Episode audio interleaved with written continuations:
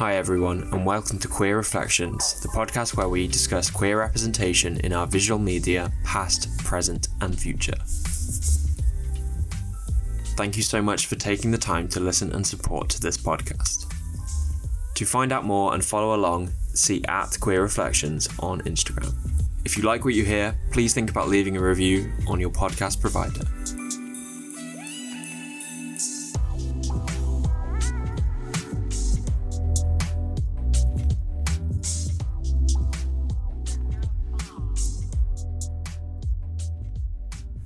Hi, everyone. Welcome to season two, episode six of Queer Reflections. Today, I am joined by the wonderful Liam O'Rourke. He is a geography teacher from Surrey. We get to have a really enjoyable conversation about kind of teaching as an out gay teacher. We talk about Queer as Folk, Buffy the Vampire Slayer. We talk about Drag Race. We get to talk about Grace and Frankie, Friends, so I just wanted to say a massive thank you for Liam for joining me for this conversation in the heat of this summer. Unfortunately, my microphone wouldn't work in the setting, so I've had to use a recording from our video chat.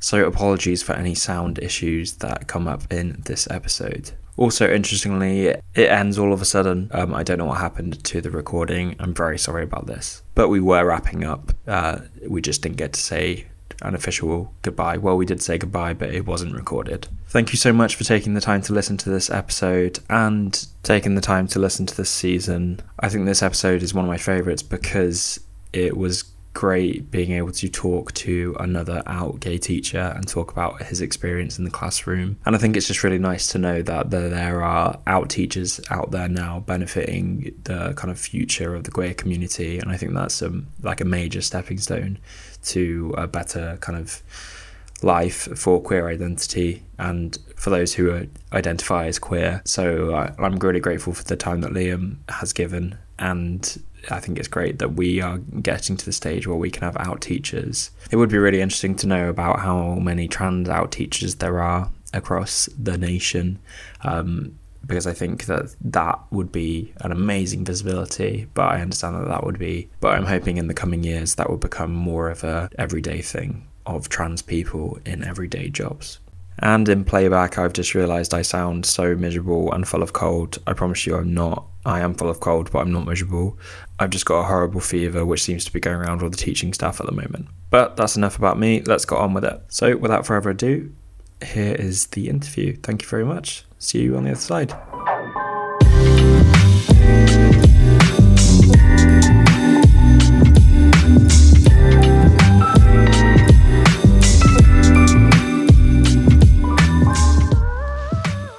So, hi Liam, uh, thanks for joining me today. How are you doing? Yeah, not too bad. It's nice and hot today. Yeah, it's, it's boiling here as well. Where are you based at the moment? I'm in Surrey. Okay, cool. And, and what is it you do for a living? You, you're a teacher, aren't you? Yeah, yeah, I'm a geography teacher, yeah. What years do you teach? I'm secondary, so all the way through year 7 to year 13. And how long have you been doing that for? This is like my 12th year now, I think. And have you always been kind of the teaching profession? Yeah, yeah, pretty much, yeah. And I think uh, that leads on quite nicely to, to ask, like, are you out as a teacher? Yeah, so I think in the last few years I came out um, because I felt really comfortable with my students. Um, I actually, I teach a unit on oceans as part of my course and yeah. also thinking about places in geography. So yeah. I took I got married on the coast, so actually naturally showing photos of my wedding as part of like actual studies worked really mm-hmm. well, and that was a really nice way to come out to my kind of year thirteen students. Where is it you got married? I got married in North Devon in Ilfracombe. Okay, cool. Quite close to me. What was the response? Yeah, they loved it. They, it, they were all really happy, and I think they probably all knew this is a stupid thing. They all know.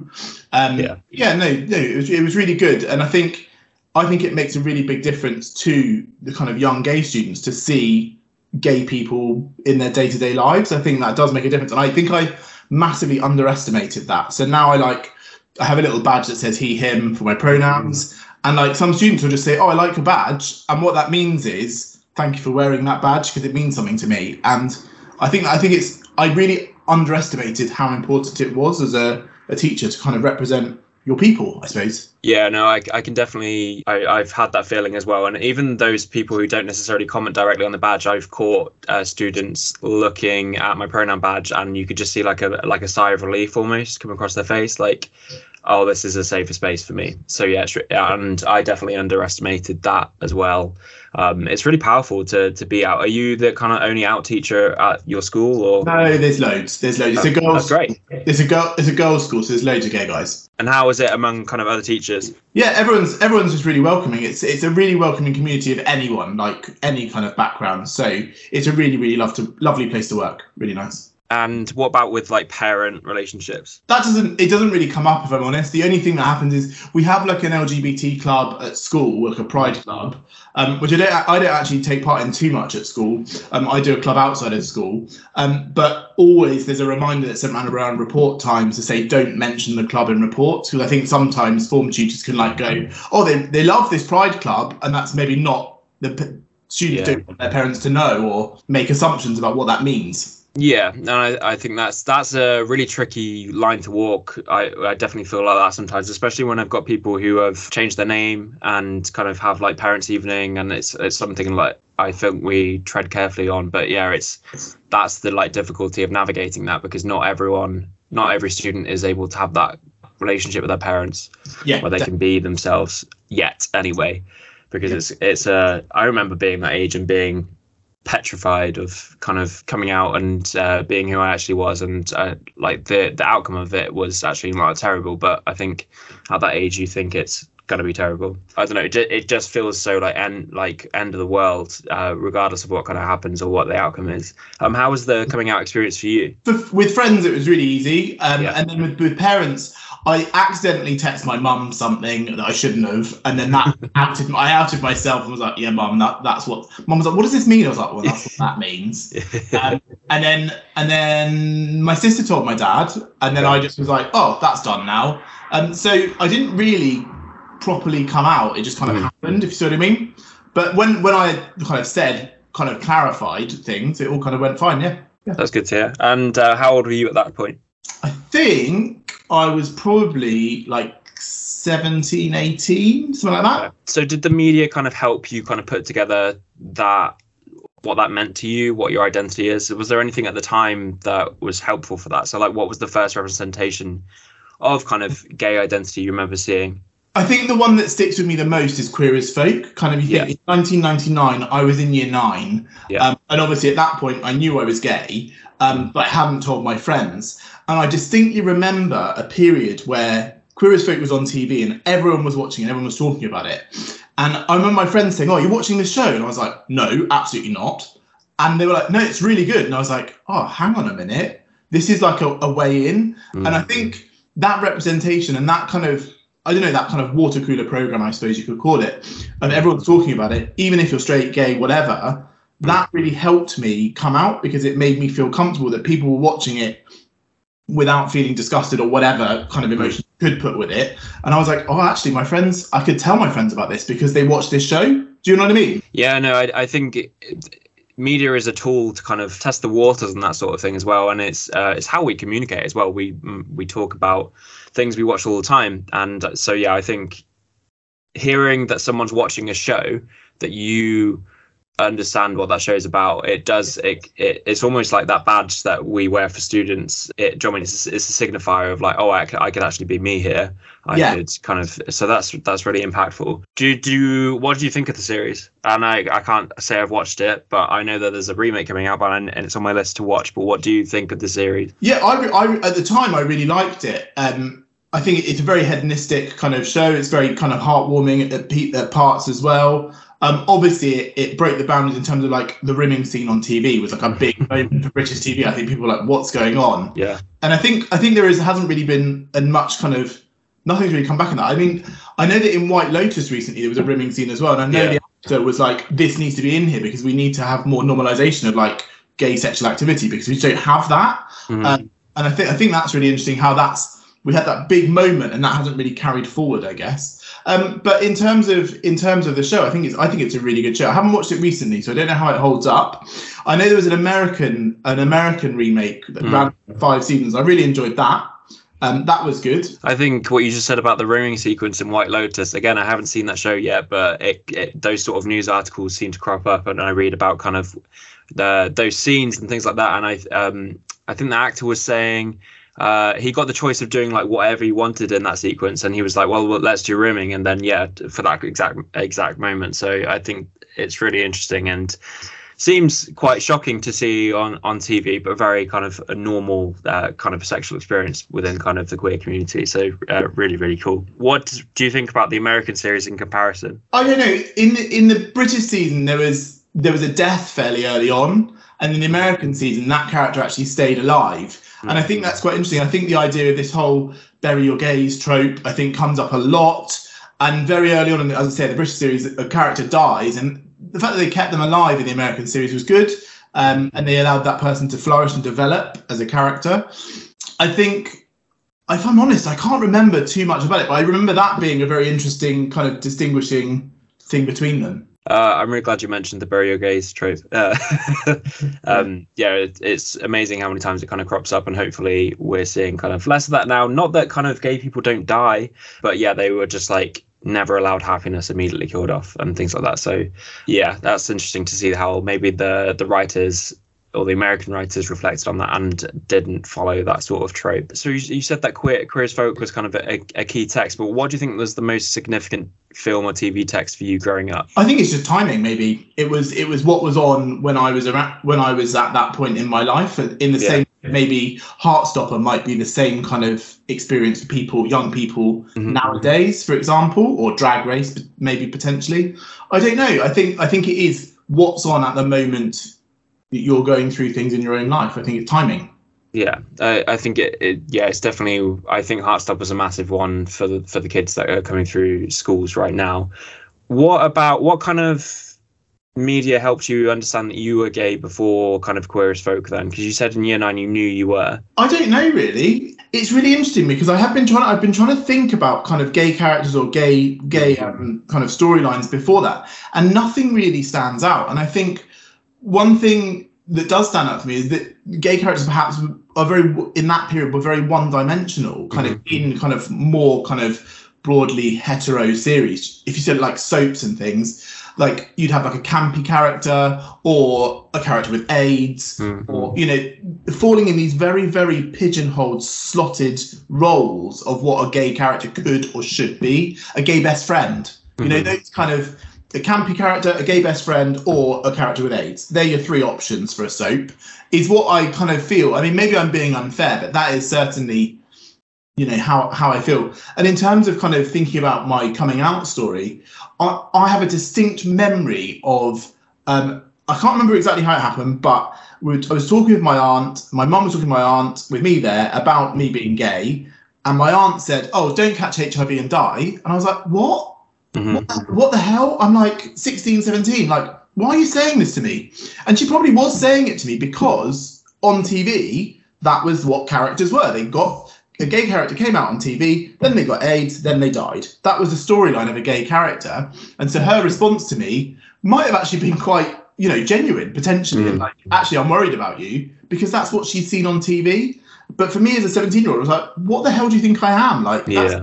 That's not my story. Potentially, you know, I'm clued up about what I need to do to keep myself safe. Why are you, why are you doing that to me? Yeah, I, I had a very similar kind of circumstance at 18 uh, with someone in my family saying something similar to me, and I was a bit taken back, and I was like, "What? What do you think? What do you think I am?" yeah, but yeah, I think it it probably does come from a general place of, of care, and that's all they've seen. They've seen gay people, and they've seen gay people suffering, and that's kind of the the root. And um, yeah, I think that's hopefully less of a thing now. Although I guess even with things like monkeypox right now, we're seeing kind of a, a different or kind of representation going on, and those kind of similar things are happening. Hopefully, people are a bit more aware of how they're happening and how it's being constructed on the media. But yeah, I, th- I think it's interesting to see those links are being made yet again. What do you remember of? So you said you were uh, year nine in the 90s. So what what do you remember of kind of the AIDS crisis then? So very little, I presume. Yeah, very little. Nothing. Yeah. I mean, I feel like my sex education at school was like it worked. I yeah. knew what I needed to do. I knew to go and get tested regularly and things like that. I've managed not to get any sexually transmitted infections in my life, like mm. because of the education I had, and I imagine that probably has come out of kind of what schools and things have learned from that. What was your kind of gay sex education like though? What what was there anything? Not gay sex education, no. no. But generally, like on STIs and going and getting tested, that kind of thing. Like I felt like I had the right the right knowledge from my school background mm-hmm. to be able to make the right decisions. In terms of kind of sexual interactions, then how did you learn? Is it was it just for experience, or was it kind of was it through media you saw? I know a lot of people kind of. Um, I know that I probably got all of my misinformation from porn, um, but do you know what I mean? Like where where did that come from? From I don't know. I guess I guess it's just experience. Like you have yeah. to you find yourself, don't you? Like yeah. So you find yourself by trying things and working out what you like, and that's yeah. experience, I guess. Yeah. In your current school, then, what sort of um, ed- sex education is delivered? Um, so we have a we have a um, a robust PHSE program cool. uh, where they touch on different things. It's an all girls school, uh, and so they talk they talk about things from a, a, a female perspective, cool. dominantly. Um, I, am a form tutor in the upper sixth, and I think mm-hmm. by that point, a lot of that stuff has already been delivered.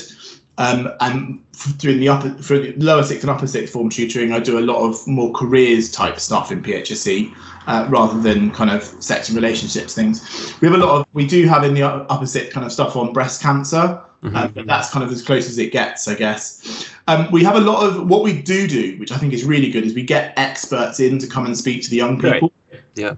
So rather than us, I mean, I, I feel like I've got a really good relationship with my form, but I think as a male, as a gay male, particularly as well, mm. how on earth am I going to tell these young people about, you know, sex, let alone straight sex? So I think ultimately getting these experts in, um, they're really, really good, and they they kind of they've just got a way of, of speaking to young people that really connects. And I think often if I say something and then someone else says the same thing, but as an outsider, they'll listen to the outsider absolutely way more because.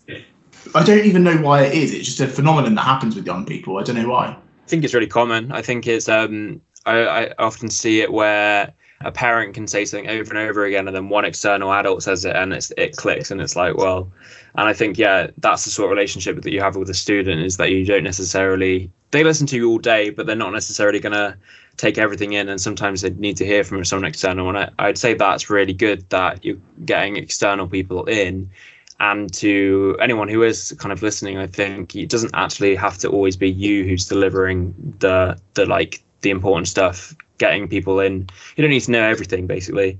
And uh, no one expects you to know everything. And that's great. That's yes. that's that's really promising and, and really good. So um, back to the media. Was beyond queer as folk was there a character or film or tv series that kind of stuck out to you in your journey? And it doesn't necessarily have to be about gay representation, it could just be something that uh, was really significant to you as a text. I think, well, when I was growing up, I really was into Buffy, Buffy Vampire Slayer. Yeah. Um, ran for seven seasons and kind of it started on this allegory of high school is hell like high school's a really hard place to get through and yeah. joss whedon kind of had this kind of mirror of high school being really difficult with young people fighting monsters, like actual mm. literal monsters in school. Um, and I think that that for me really resonated growing up and going through school. I think it was a really good show. Um, it did have some kind of gay themes. I mean, Willow started out not a lesbian and then became a mm. lesbian.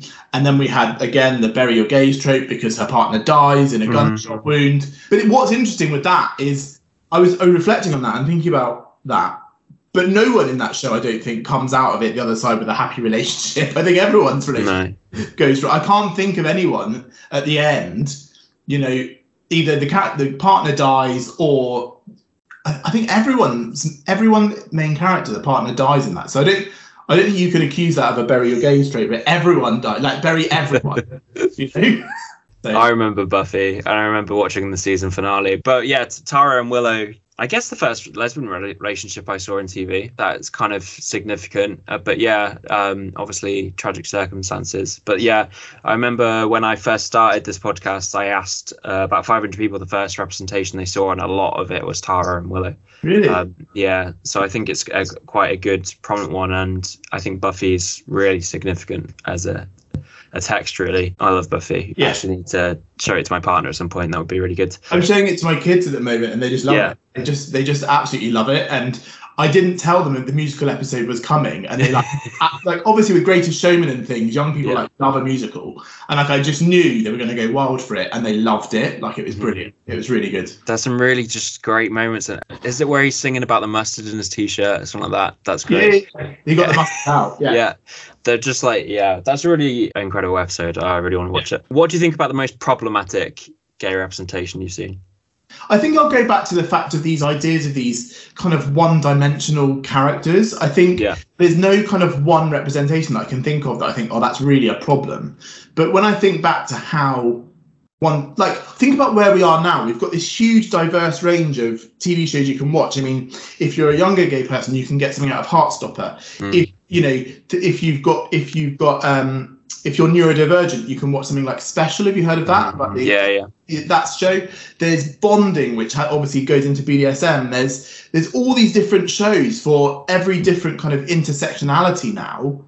And then you look back and you think, what what were we thinking with these like yeah. one-dimensional people? And I think that's that's the biggest problem for me. I think another big problem, obviously, is the representation of the trans community. I think the trans community has got a really hard deal mm-hmm. in terms of representation and kind of what to look to. I mean, there's the horrific scene in I'm not sure which of the Mask films in it is. Is it the Mask? Uh, Ace Ventura is really bad. Uh, Ace Ventura, that's the one yeah. I'm thinking of. Sorry, yeah. that's the one I'm thinking of. You're right. Yeah. Ace Ventura, that that scene there. I mean, that is that's like heartbreaking to watch. Yeah. What were they thinking? I don't know. Like that kind of thing is not that that needs that needs addressing big time. And I think we are having more trans representation. You've got uh, the trans character in Orange is the New Black, whose name escapes me now. Um, um, Laverne Cox. Sophia. That, yeah, yeah, that's it. And you've got more representation, but I think that's where that's perhaps what, what needs addressing. In the same way that we see the diverse intersectionality of gay and lesbian mm. kind of programming, we need to see more of the stories of trans people. I think. Yeah, I I would definitely say that. Have you seen Pose? Yeah, yeah, yeah. That's yeah. that's a really good example. You're right. Mm. That is a really good example of, of where it's been done well. Yeah. Yeah, Pose was incredible. I still haven't seen the la- the last season actually, but yeah, really, really good program. I'm just thinking, have you seen a film called Disclosure? No, no, I haven't. No. Mm. So it's something that I screen to my students. I teach media, so I often talk about tra- trans representation. And there's a documentary called Disclosure, which is all about trans representation in Hollywood. And they interview people like Laverne Cox on, on it as well. And they go through kind of sequences in Hollywood that have been really transphobic, such as Ace Ventura. That's why it's kind of in the forefront of my mind. But definitely worth checking out. I I get a lot of people to watch that just to understand the importance of kind of what I'm doing and what kind of it actually means because I think a lot of people don't necessarily see the importance of talking about this stuff, uh, but actually it's really significant and it's I mean it's really significant that we can even have a conversation about this right now. Uh, if it wasn't significant, we probably would have a plethora of things to talk about, and there wouldn't be any specifics. It would just be like it is uh, queer representation, and and that is that. Do you know I mean you wouldn't be able to talk about this about kind of straight heteronormative relationships because where no one remembers the first time that they saw a straight relationship because it's yeah. it's everywhere. Yeah. So you're a parent, right? Yeah, yeah, yeah. So what? How? Like, what do your kids watch in terms of kind of queer identities? What What have you shown them? I think I think I got to a point where I was thinking, God, we watch so much queer TV. Like, did they watch too much? Like, I, like we, I, I think I'm very early on, I made peace with the fact that young people love a game show, and I like yeah. I can't handle like dancing on ice or any of that stuff. Like, but you like when maybe when you were younger, when I was younger, you, Saturday night you watch a game show, you watch Gladiators or whatever when you're younger, mm-hmm. and now like I'm like we're gonna watch Drag Race because at least it's like it's a comp- it's a competition show, but it's, mm-hmm. it's my people, so I can cope with it. I yeah. like, whereas I can't necessarily cope with say X Factor or Britain's Got Talent, like at least Drag Race, I think has has a genuine heart to it that yeah that carries through. And I'm sure it is staged, and I'm sure there are elements that are scripted and things. But ultimately, I think the message is good there. Yeah, I think you can forgive the the fact that it's still a production because of those, because of the heart it has, yeah, and because of the fact that the it's not mainstream representation. I I think yeah, I'm with you there. I, I would really struggle to watch any kind of uh, Saturday night game show or Saturday night X Factor or anything like that now, I would be like, "What is this?" or I'd be very bored. I don't know. Maybe there is some great stuff going on for Britain's Got Talent now, but no, it, it, definitely isn't kind of where my mind is at now.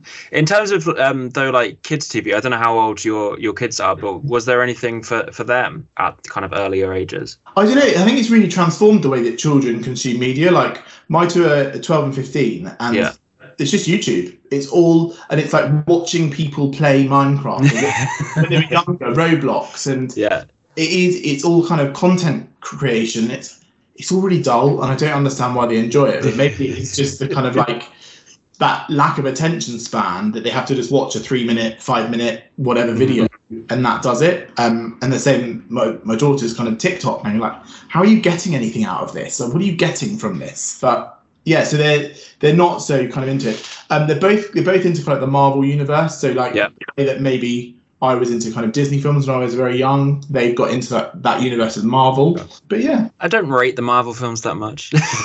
I, I like them, don't get me wrong. Not as much as like X Men meant meant so much to me as a kid in yeah. in terms of like 2000s uh, X Men uh, yeah.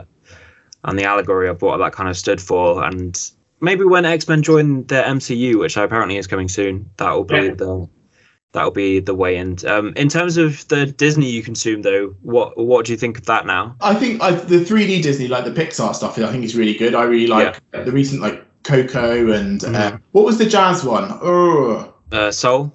Yeah, yeah, that yeah. yeah, Soul. That's it. Yeah, yeah. So that that those they're really good. They they they've just got really kind of strong stories and really underlying messages. They're really, really good. Seeing Red as well. I mean, just stupid things like representation of periods in Disney mm-hmm. films. Like, oh my god, like, and particularly as a gay parent, talking to your daughter about her periods, that kind of enables that conversation to happen yeah. in a way that. I mean, have you have you watched Snow White recently? She like Snow White is absolutely pathetic. She looks like wails and cries, and she can't do anything for herself. And you're like, what's going on? Like, and then yeah to where we are now. It's really good. It leads on to my next question, which was that do you feel like representations are evolving and moving forwards? And I think you've very clearly demonstrated that.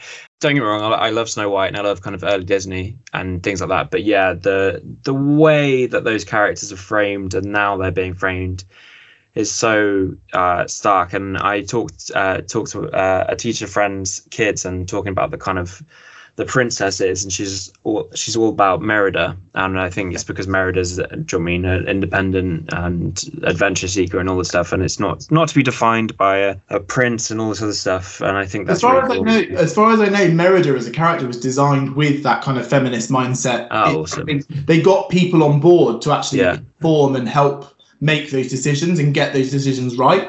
Yeah. Merida is one of the first ones where they actually actively said, right, enough is enough let's sort this out. And they got yeah. they got consultants on board to actually make the story more fair to women. Let's be honest. Yeah. Do you ever teach or talk about feminism at school? Is it part of PHSE? It's definitely part of PHSE. I'm, I'm just trying to think about in, in my subject. I mean, we it, in geography we think about in one of the units, we definitely think about place and different people's experience of place. So we think about space, like how a queer person could re- reflect in a space or how women could reflect in a space. And a really in- interesting phenomenon we teach in geography is the idea of entrapment spaces. So these ideas of dark, dark alleyways or dead ends and spaces that women could feel unsafe at night or women could be unsafe at night let's be honest mm-hmm. um, so yeah so we definitely definitely talk about feminism through that we also talk about we have a unit on human rights so we talk about kind of okay feminism and you know things like period poverty kind of that as a human rights abuse um, and definitely feminism comes up i think the school is very feminist as it should be and i think um, we definitely align with those values for sure mm. Hi everyone, I just wanted to take a second to talk about our sponsors this season at Ethos Made. Ethos Made specialise in making eco friendly, sustainable, and non toxic coconut wax candles on the northern coast of Cornwall. Recently, they've released a Prideful collection with three Pride flag inspired candles that smell and look amazing. And even cooler is the fact that a portion of the proceeds goes to specific LGBTQIA charities. There's a traditional pride flag candle with proceeds going to the Say It Loud Club, whose work helps LGBTQIA refugees seek asylum in the UK from countries where you can be persecuted for being a member of the community. There's the trans flag candle, which supports Gendered Intelligence, a trans led and trans involving charity that works to increase understandings of gender diversity and improve the lives of trans people. Their vision is a world where diverse gender expressions are visible and valued, and where trans, non binary, gender diverse, and gender questioning people live healthy, safe, and fulfilled lives. There's also the Lesbian Flag Candle, which supports the Kaleidoscope Trust, who work to fund, fight for, and empower those upholding the human rights of LGBT people by working with governments, changemakers, and civil society organisations to effect meaningful and lasting change in the lives of LGBTQIA people everywhere. Each candle has a wonderful, refreshing scent called Pomelo and Pink Fizz. They provide extensive burn times. They last around 50 to 55 hours each. The scent is a nice, sweet fragrance that mixes sparkling champagne with sweet grapefruit, rhubarb, and juicy watermelon. You can find them at ethosmade.co.uk. That is E T H O S made.co.uk or their Instagram at ethosmade. So that's at E T H O S underscore M A D E. And remember to quote QR at the checkout to get 10% off your order. Thanks for taking the time to listen to our sponsors. Now let's get back to it. What do you think about? Do you think there were any negative representations that had any effects on kind of family relationships or things like that? Anything that they saw that impacted the way that they thought of the queer community, or maybe still about trans community? Is there anything out there that you think uh, that caused uh, an opinion or a stirring? I don't think so at all. I I mean, I know my stepmom is a massive Queen fan, and so yeah. she's very, you know, very a fan of Freddie Mercury, and I think mm-hmm. that I think that probably helped more than anything else. Like obviously yeah. Freddie Mercury being an incredibly famous gay person, and and I think that probably helped her understand that struggle perhaps, and made mm-hmm. it easier for that conversation to happen potentially. I've mentioned before my my aunt who had the disparaging comment about not dying from HIV, and I think mm-hmm. that's that's probably the biggest problematic experience that I that's as bad as it gets for me, and that was literally a well, what a silly thing to say, and that yeah, very fortunate that that's as bad as it got for me. Um, n- nothing else really, nothing else was an issue really i don't think that's yeah really good to hear and yeah i, I think that's really good and even i think it's uh, interesting about like queen and stuff is because queen's such an interesting band because they have like I mean, they're they're very iconic and very iconically British. I think they're held up as kind of that and kind of an emblem of British music. Mm-hmm. And it's it's interesting to me because sometimes I feel like people, some people who listen to Queen are homophobic or are transphobic, and I think that they know that Freddie Mercury is gay or was he bi? Bi, but um, they I don't know they hold it at a distance and they're like, well, I, I just care about the music, but and the same with like people like David Bowie and things like that. It's really interesting to me for people who are, who don't necessarily accept homosexuality or transgender or anything like that, and yet listen to kind of really queer music. Um, yeah. So, so I've spoken to someone recently who's going through a really tough time at the moment and they were like but we're going to see the pet shop boys next week. And i was like so your parents are um, like treating you really bad at the moment because of you've just come out to them but they're taking you to see the pet shop boys.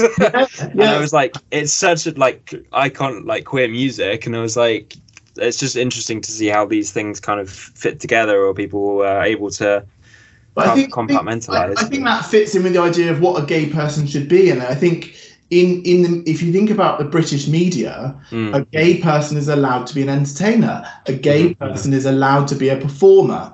You know, a gay person is allowed to have HIV and die. Yeah. These are the commonly accepted things. You think about the really big, you know, Graham Norton. You think about Lily Savage. You think mm-hmm. about uh, Paul O'Grady. You think these people are allowed to to flourish because they're creatives but maybe not necessarily in the early days talk about who they really were, but it was okay, yeah. funny, you know. Yeah, no, that's really interesting, and, and, a lot of entertainers. I've just been listening to a um a podcast about Michael Barrymore.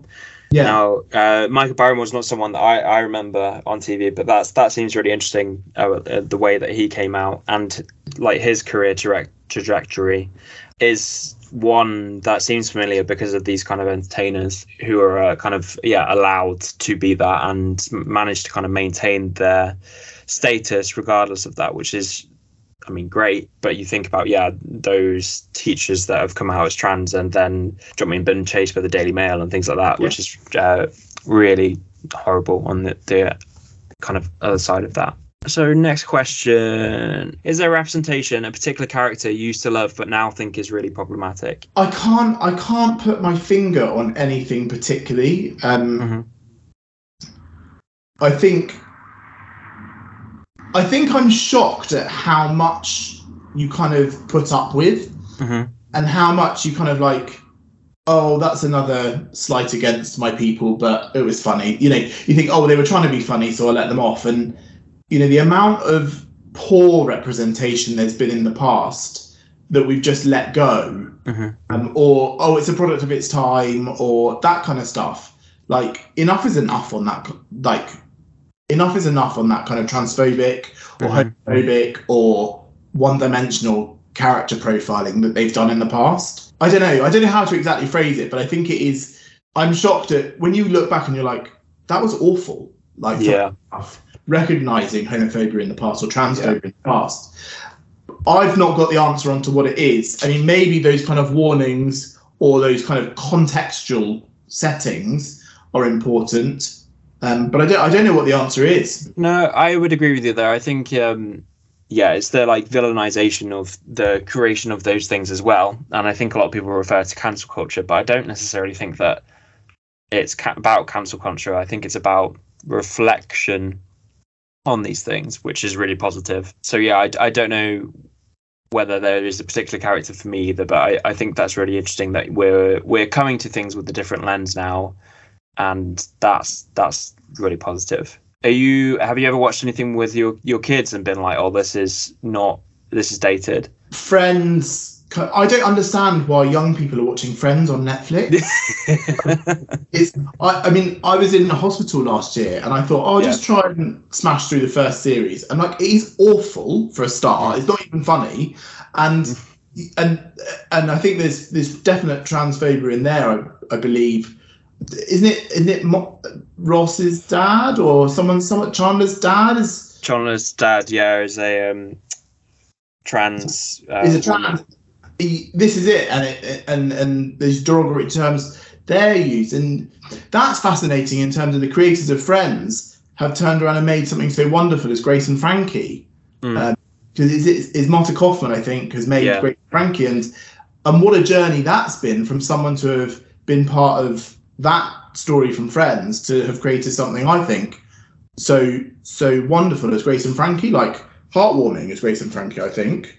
Yeah, I think Grace and Frankie is uh, kind of fantastic, and I I think recently the the creators of Friends have kind of like apologized for that representation. And i've i don't know i think the reaction from the general public is like why are you apologizing? But i kind of like that. I think it's really cool that you can look back and be like well we could have done that better. And do you know I mean? That's like I would rather that than someone be like, no, we did we did everything perfectly. Yeah, they double down on it. Yeah. Yeah, uh, and I can't think of the creator. Uh, you know, Amy Poehler.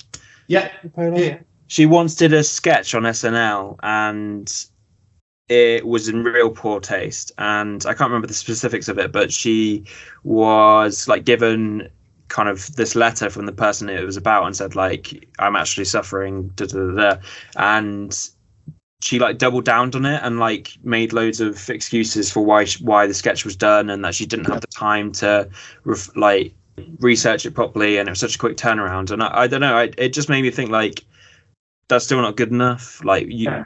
it's just admit you got something wrong. Like that's that's fine as well. Yeah. Uh, and yeah, the growth thing I didn't actually know until you just said about Grace and Frankie being uh, by the same creators. Amazing, and it, I'm sure it's Marta Kauffman. I'm sure it is uh, one of the writers. I'm sure. Yeah, are we checking? Yes, I am. Yeah. yes, it's Marta Kauffman. Marta Kauffman definitely is a yeah. creator of Grace and Frankie, and I'm sure they wrote Friends as well. yeah, sure they, they definitely did. Yeah, yeah. No, that's cool. I I really like that that people uh, I mean, are, are growing in their writing, and I think that's very human as well. We always we get better as we go along, and yeah. and we're reflective and things like that as well. So I'm on to the last question, which is really great. Um, so I just wanted to ask, like, what do you want from queer representation going forwards? What would be your kind of dream? What would you want for your kids, etc.? I think a continuation of the trend that I'm seeing now, mm-hmm. in that we're having queer stories created by queer people, mm-hmm. portrayed by queer people on the screen, um, and I think I think it's so so important that queer people write the stories of our people that are mm-hmm. shown mm-hmm. to to the pop, you know, to the general public, and I think that hasn't always been the the case in the past, and that's why missteps have been made because someone who isn't from that background can't speak fully mm-hmm. to that person's lived experience. And I think we're seeing that through the kind of variety of different shows and their intersectionalities at the moment. As I mentioned earlier, we've got you know stories from lots of different subcultures coming through and i just hope that that continues and we've got we've got a variety of types of shows you've got the short form shows like special and bonding that are only like mm-hmm. i think the episodes are like eight minutes each and you can like smash the whole series in an afternoon. And I think that's great. That even if it's short form series, mm-hmm. those voices still need to be heard. Um, and I think as well, podcasts as well. You've got. I, I read in the news this week that uh, DC are smashing it with loads of superhero podcasts from different backgrounds. So there's a Black Batman podcast, I think. oh, cool. And and you know these different ways of telling stories allow a lot more representation to come through because you don't need a huge budget for a 15 minute episode series. Do you know what I mean? Yeah, and I think what you just said about kind of podcasts as well, the the accessibility of these things as well, like don't need much to be able to tell your story. I think there's an advert at the moment for a certain podcast um, provider, and they like if you've got something to say, you're already a podcaster. Like you, you might as well be putting that out there and developing your voice and kind of having your say. And uh, yeah, I think that's really positive. Is that because of all the technology, because of the accessibility of that technology, and the the cheapness of that technology now. It's not just all about TV and film, and it's not all just about kind of I don't know, those massive franchises. So, like things like Stranger Things as well. It doesn't need to be on kind of that level. It can yeah. be on these kind of uh, shorter things as well. I also really, like. I, I don't personally have TikTok, but I think that is a good platform. I know that sometimes I do yeah, I think on it, I have Instagram and the, they have reels on there, and I feel yeah. like I waste my life on that um, because I watch one video and then it's like 20 later, and I'm like, oh, what just happened? um, but I think that there's again, I don't have TikTok, but like the odd thing on there is really promising. However, I guess there's also the alternative of that is that there's some really horrible stuff on there as well that I've been seeing as well of like misogynistic people and things like that having a really big platform. So we'll see what that kind of means going forwards.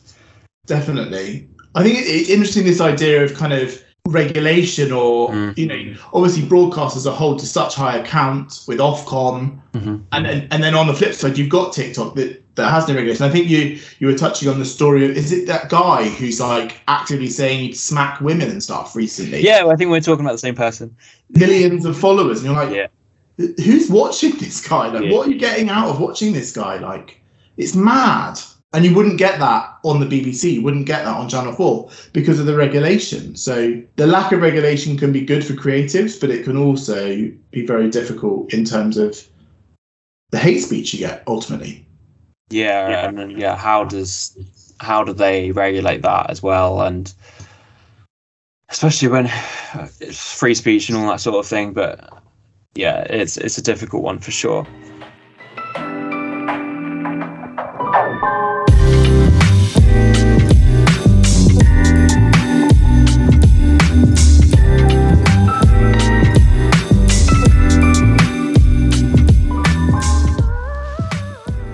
Hi everyone, thank you for listening to this episode of Queer Reflections. Thank you for Liam for spending the time with me and everyone who subscribes, listens, etc. Also, again, just to say, we did say goodbye and we did wrap things up nicely, but the recording seems to have not recorded into that moment, so that is an error on my behalf. As I said at the start of this podcast, it was really enjoyable to talk to an out teacher who's in a similar situation that I am, and I think that is hopefully inspiring to any teachers who are gay, queer, trans, who are concerned about coming out in the classroom and how it changes things. I know that it's a very scary prospect, but the kids, as they say, the kids are all right and they are wonderful, supportive, and yeah, being able to be that visibility is amazing, and I'm grateful for it for every day. So that's it for this episode. All the best. Have a wonderful evening, day, morning, whatever you get up to. And feel free to reach out on the Instagram at Queer Reflections or at my email, which is harryfaint at yahoo.com. Thank you very much. Take care and all the best. Bye.